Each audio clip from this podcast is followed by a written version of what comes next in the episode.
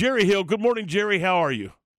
I'm good, Tommy. Okay, great. So, Jerry, Ward's been practicing, and Ward wants to sing to you here. So, here's Ward White singing to Jerry Hill.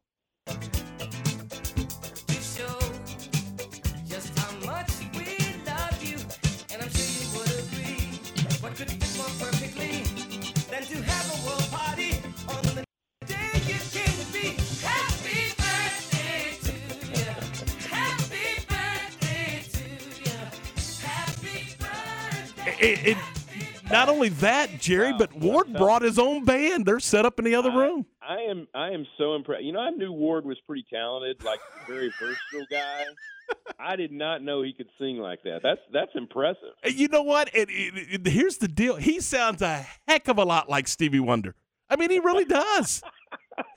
I mean, almost to a T. Yeah, almost. Not yeah, quite though. Yeah. No. All right. Uh, happy birthday, by the way. Thank you, buddy. And thanks for being with us. Uh, it, it, we were talking about it at the top of the program. If you'd have told me Friday at 9 a.m. when we left here that both Baylor men and Baylor women would be out of the NCAA tournament when we rejoined on Monday, I'd call you a liar. But that's where we are today, Jerry. Yeah, I, I, I was thinking this morning. Sad day in Mudville. Mighty Casey has struck out. Um, that's what it feels like. I mm-hmm. mean, because you just like you said, I um, even even when the men lost, the men was not as big a surprise. I don't think um, as the women because the the men were playing North Carolina. You look at what they've done down the stretch; they probably deserved better than eight. But if you looked at the whole body of work, that's probably about where they belong. But North Carolina, you knew was going to have a chance to beat Baylor. I didn't think South Dakota had a chance, even after watching the games Friday. I didn't think South Dakota had a chance against Baylor. Um, but you know they played really well, and, and I think Baylor just had a uh, a very uh, picked a very bad time to I think had their worst game of the year, and really by far because they just you know they couldn't score. Um, you know the guards really you know did nothing, uh, and then NaLyssa Smith, you know who who had the incredible uh, thir- uh, third quarter in Friday's game, um, just never got it going at all. So uh, you know credit to South Dakota. I thought they played really good defense. They you know like I said they took NaLyssa Smith out of her game. Uh, and then just uh, you know Baylor. I thought Baylor had some good looks from three. They just couldn't make anything. Did you think that South Dakota said, "Hey, look, somebody else is going to beat us. She, number one's not going to beat us because there was doubles, and sometimes one time I look up and there was three three players had her surrounded. She shot it eleven times. She, sometimes she shoots eleven times in a quarter. Right. Yeah. I I definitely think they did everything they could to take her out. Uh, but you know, Nikki said it in the post game. The backside had to be open most most of the day, and they just didn't hit it. Um, they turned it over a lot on those traps and stuff. Not just uh, NaLyssa, but you know, Queen, uh, even some of the guards. The guards would get in there and in traffic, and and as Nikki said in the post game, all their guards are big. You know, their their guards are all five nine, five ten, and Baylor's are five six, five seven, and I think this was one of the few games where that made a big difference. You know, Baylor just doesn't have that bigger guard like you know like a DiDi Richards that that they've had for a long time here. So uh, that definitely was a difference. But yeah, I mean, I think she had well, she had two points at halftime. NaLyssa did so, and I know she had one shot in the first quarter. I think maybe four in the first half. So yeah, they just they kind of neutralized her, and then the rest of them couldn't beat you. And it felt like yesterday that there was a situation for the Baylor women where Jerry they just couldn't get in a rhythm, and. Part and due to South Dakota, but it also felt like there was never really a sense of urgency. Like they right. they just felt like it was just going to come to them, and and it never really felt like that they got that sense of urgency and got that run going that they needed. Right. I mean, their their largest run of the day was six. Um, and and you know, Ward, they were right there in the fourth quarter where they cut it to seven. And I'm thinking, man, you get a stop here, you make a three or even a two, and it's down to a you know a four or five point game. And that was when uh, Maddie Krull drove in and got the three point play, and and that that to me was the game. And then I look back at the second quarter when they got it to a four point game, 25 21. you've dug out of a it was 11 nothing, 16-4, I guess it was 18-4 um, early in the second quarter, and they had gotten it to 25-21, and and I don't Jer, Jervins Sjerven um, hits a three pointer at the top of the key, just like she started the game, uh, and that started a 9-2 run to end that quarter, and you're up by 11. When you have a chance to really kind of, like you said, get on a run, get over that hump, they never led. Baylor never led the whole game. Jerry, when you look at this, I know Nikki kind of touched on it about the team being finesse and not necessarily as tough as she would like. Do you think that's something that they look at in the offseason and try to change the identity of this team to bring in some players who could be a little more physical in these games when they need it? Yeah, I think you got to, you know, change that mentality, I guess. Yeah, they were and and part of that is, you know, most of your team is guard oriented and Alyssa is going. I mean, when she's going to the WNBA, she's going to be 3, so she's going to be playing more outside and, and really, I think Queen is the closest that you have to, you know, kind of a true low post player, and, and I don't think she's as physical as you'd like to be either. Um, but yeah, I think you do look, and maybe they already have brought in some of those in the recruiting class. I haven't looked that much. I know they do have some bigger guards in that group, so that that part has changed, and and I think she's got to. I think maybe she's got to get some out of the transfer portal too, again, because um, even even with what they signed already, they're going to be very shorthanded. Uh, you know, unless you get like a uh, we we know Queen and and uh, Jordan Lewis are both. I mean, uh, NaLyssa and Jordan Lewis are both gone. Queen, I think, you know, as Nikki said in the post game, she hasn't made her decision yet. I suspect she'll go. Um, but if you you know if she comes back, you you've got at least a little bit of depth there. But uh, yeah, I think she's still going to have to get some help out of the transfer portal.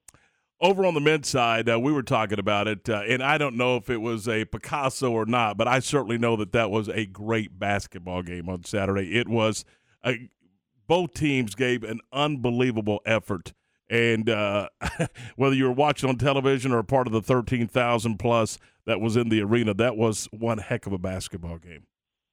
Well, and I agree, and and for 30 minutes, it wasn't, well, at least from Baylor's perspective, yeah. it was an awful game. Um, and then, you know, last 10 minutes in overtime, last 15 minutes of that game were unbelievable. I mean, you just don't see uh, a team come back from a 25 point deficit against a good team. You know, North Carolina, you think about, like I said, you think about that stretch they've had, and you come back and you have a chance to win it when you were down 25 with 10 minutes to go. Obviously, Brady Manek um, getting the automatic ejection on the flagrant two really helped Baylor's cause. Then Caleb Love fouls out, and Baylor's press really bothered them without those two guys in. Uh, but yeah, Baylor had an amazing comeback, and you just kind of felt like they had all the momentum going into that overtime period. But then, you know, they just didn't. I don't think they had the legs. They they kind of ran out of gas in that overtime period. They they just didn't really have anything, and and they couldn't get uh, Bacot filled out. Um, he he was sitting there with four fouls. You attack him and maybe get that fifth foul. I think if he's out of the game, you know, particularly early in the fourth quarter, Baylor wins that game. When you look at the energy they spent there in that comeback, do you think that that had a lot to do with them not having the legs and not being able to, you know, push themselves or, or push the envelope there in the overtime period? Absolutely. I, I think that I mean that ten minutes, um, you know, where they scored 38 points. They outscored them 38 to 13 in the last like 10:08, I guess it was. Um, so yeah, I mean, and they were pressing most of that time. Um, you know, so it's I, I mean, it's just you know really it was very fast paced and and I mean they definitely used their legs in those last 10 minutes and they just didn't have enough left. Um, you know, it's it's a shame, but man, I mean, what a comeback! That, like you said, Tommy, that was a, just a great basketball game. If you're looking from a neutral perspective, that was just a great basketball game between, you know, I mean, North Carolina is obviously that blue blood. Baylor's trying to get there and defending national champion. I, I thought it was an unbelievable game. Jerry news comes out yesterday, and obviously it's still got to be finalized. But Jerome Tang possibly on the move to Kansas State. I think this is long overdue, and it's fantastic if K State can pull this off. What are your thoughts on Jerome Tang, and what are the Wildcats going to be getting in him as a head coach? Yeah, I mean, kudos to him if, if that happens, and I think it probably will. Um, I think the only downside of that is Scott has never liked playing his assistants. Like he had never has. He won't schedule them. Now he can't avoid that. So now Hmm. he's got to go up against Jerome Tang because uh, you know he he's got three other guys at Division One schools and he's never scheduled them. Didn't want to play them. Didn't want to play his brother.